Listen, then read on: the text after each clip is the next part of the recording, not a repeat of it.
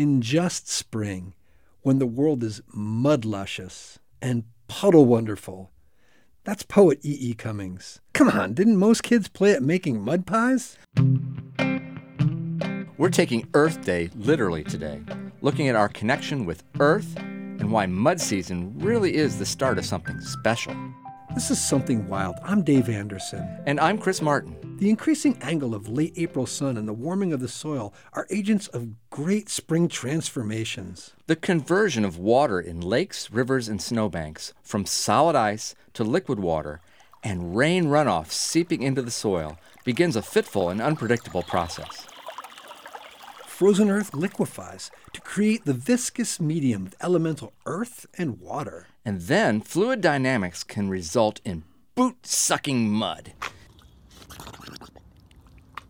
Even the smell of mud says it's spring. That smell? That smell has a name geosmin. Geos, what? Geosmin. It literally translates to earth smell. It's an organic compound that's also in the earthy taste of beets and carrots. Thawing soil and overnight rains awaken all manner of insects, spiders, sow bugs and centipedes and ants and earthworms. And that fuels the return of spring songbirds. Foraging robins, red-winged blackbirds, grackles, suddenly they all have food options other than seeds. And the overnight migration of long dormant frogs and salamanders, creatures that spent the winter living underground, frozen in soil. They too are now emerging from under the mud and leaf litter. And that means that raptors like red shouldered hawks and barred owls can find fairly easy pickings as they prey on migrating salamanders. Think about moles that eat earthworms, and, and chipmunks and squirrels. They are also surprisingly carnivorous.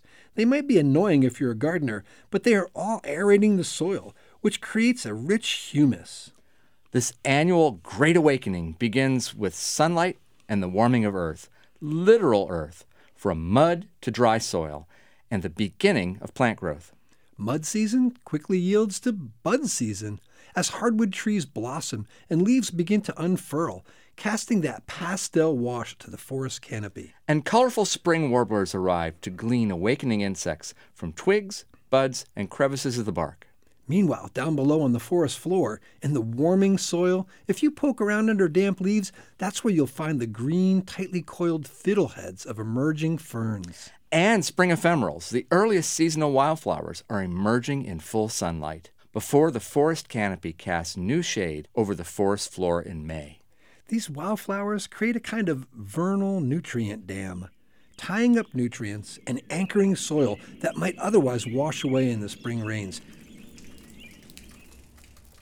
April showers bring. Mayflowers.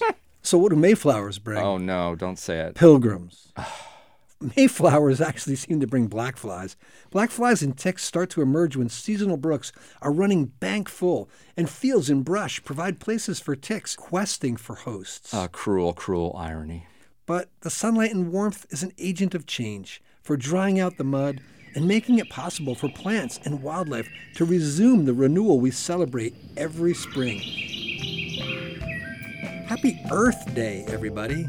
For Something Wild, I'm Dave Anderson. And I'm Chris Martin. Something Wild is a partnership between New Hampshire Audubon, the Forest Society, and NHPR, and is produced by the team at Outside In.